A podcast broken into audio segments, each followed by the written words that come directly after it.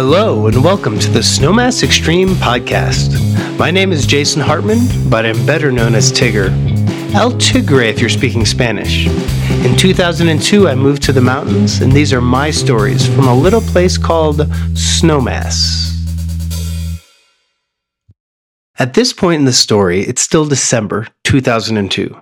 I found a place to stay and finished training. Hooray! And yes, I meant what I said.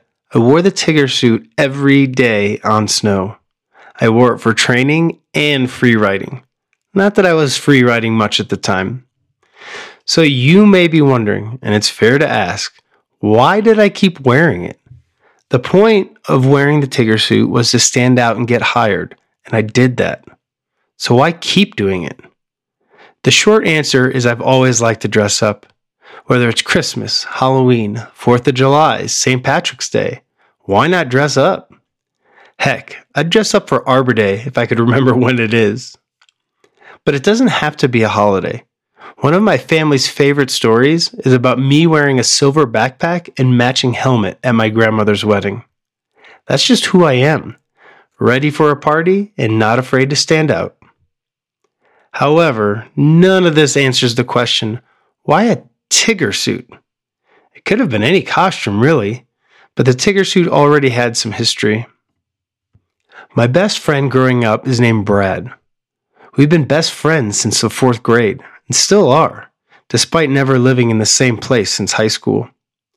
Whenever we get together, it's like no time has passed. We are back to our old hijinks immediately. If Brad builds a ramp to go into a lake, I attach floaties to a bike so it doesn't sink. If I'm being chased by a campus bike cop, Brad says, "Drive uphill." We aren't the same person, but we're cut from the same cloth. Brad actually got me into snowboarding our first winter break of college. It was a night skiing trip to Alpine Valley in Wisconsin with a bunch of friends. Brad brought his snowboard, I rented skis. We have similar feet, so Brad wanted to switch equipment for the last two runs of the night. I remember sliding down on my heels and figuring out how to turn on my toes the first run. I wasn't a natural at snowboarding, but it was love at first try. I needed to snowboard again. We started planning our first trip to Snowmass on the drive home. It's funny, I can remember specific moments with great clarity, but the timeline gets fuzzy. So I'm not sure if it was freshman or sophomore year when I visited Brad in his fraternity house. We were sitting in his room under a lofted bed, and all of a sudden Brad jumps up and says, "Wait, stay here." Because it's Brad, I knew something fun was coming, but I had no idea what. A few minutes later, I hear from outside the room, "Are you ready?" And I say, "Yeah, dude, what is it?" Brad literally jumps into the room, landing on two feet with his hands in the air, wearing a large, one-piece Tigger suit. My eyes went wide, and I immediately say, "Oh my God, where did you get that? I need one." As it turns out, Brad's parents saw this costume in a Disney store and thought he could wear it at a party. Without a second thought, Brad and I jumped in the car and headed to the mall to buy a matching Tigger suit.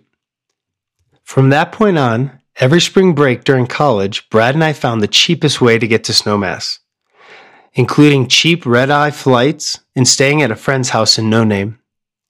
If you've never heard of it, No Name is an actual place along I seventy, and it's an hour and a half drive from Snowmass. The point is we would do anything to get to Snowmass and ride first chair to last chair.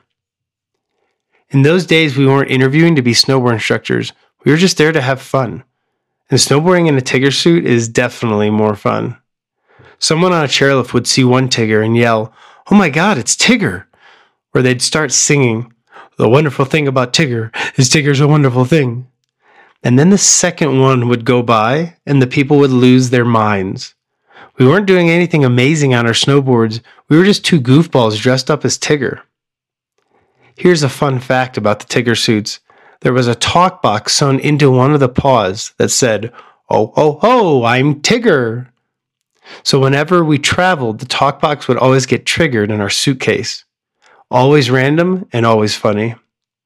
Okay, that's enough backstory. Let's head back to December nineteenth, two thousand two. Every year in the Snowmass Ski School, At the end of December and before the Christmas rush, there is a giant meeting and party. It didn't happen during the covid nineteen years, but it returned in twenty twenty-two. In the old days, it was a raucous event, to say the least. The meeting was held in the Timbermill building I've already mentioned. On the lowest level was a giant conference room, and it's where the bowling alley is today. I don't remember much about the meeting or the information shared. I sat somewhere in the middle with a bunch of new friends, and there was a buzz of energy. People filling in from upstairs and everyone chatting. That night, and every year since, it's just felt right. These people in this place felt like home. After the meeting, we packed into the Cirque restaurant, and a local band played classic rock extremely loud. No one was dressed up in togas, but it was the same vibe as the party scene in Animal House. Up until this point, I was still the new hire, Jason, that wore a Tigger costume, and no one called me Tigger. Frankly, I never thought of being called Tigger. It was just something I wore. In my mind, it could have been anything. During one of the band's set breaks, I was hanging at the bar with my new friends when it dawned on me. Today is December nineteenth. Today is my birthday. The realization came over me like a wave. And yes, folks, I forgot it was my birthday. It was actually the second time in my life that I forgot it was my birthday. But to be fair, both times happened during life-changing experiences. Times that were so interesting and fun and exciting that I was completely consumed. It was December nineteenth, two thousand two, and I was living my dreams. So as this realization came over me, I must have said it out loud. Today is my birthday. And one of my new friends turns and says, "Wait, today is your birthday?" And I go, "Yeah, today is my birthday." Completely unprompted, she stands on a stool at the end of the bar and waves her hands. Maybe yells a bit to get people's attention around us. It was an extremely loud, packed bar, so not many people paid attention. At the top of her lungs, my friend screams, "Hey everybody, it's Tigger's birthday!" It was the kind of party where if a small group of people get loud, then everyone else picks it up. So when my friend shouted, only the people around us heard it, but half the bar cheered. And that was the first time I was ever called Tigger. I won't claim it was an immediate stick. There was some transition period between being called Jason and being called Tigger, but it just worked. And it definitely helped me become part of the team quickly. That's one thing I'd say people don't think about much. The person with a nickname doesn't own it nearly as much as the friends that use it. A few years later, my parents were visiting, and someone asked my mom, "When did you start calling Jason Tigger?" And my mom responded, "When did everyone stop calling my son Jason?"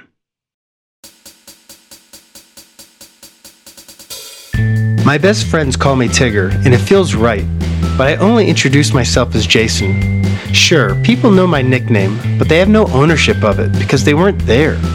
And if I have a point at all, it's that life must be experienced firsthand. In the next episode, the story gets more personal, and I'm not sure how to tell it, but we shall cross that bridge when it comes. Until then, stay healthy and be excellent to each other.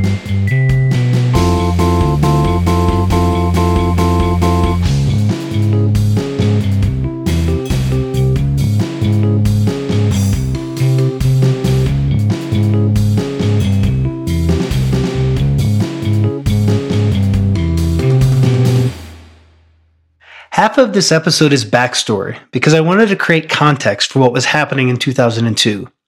Without Brad, I may never have tried snowboarding or owned a Tigger suit, all of which alter my life's trajectory in so many positive ways. To complete the backstory with Brad, I actually participated in two on-snow interviews in the Tigger suit, one at Snowmass and one at Alpine Valley. To get invited to the on-snow interview at Snowmass, first, I interviewed over the phone in October. It was a short call, and I was all nerves, but obviously I did well enough. At the exact same time, Brad moved to Wisconsin and applied to be a part-time snowboard instructor with Alpine Valley. So to prep for my interview in Snowmass, I applied to Alpine Valley too.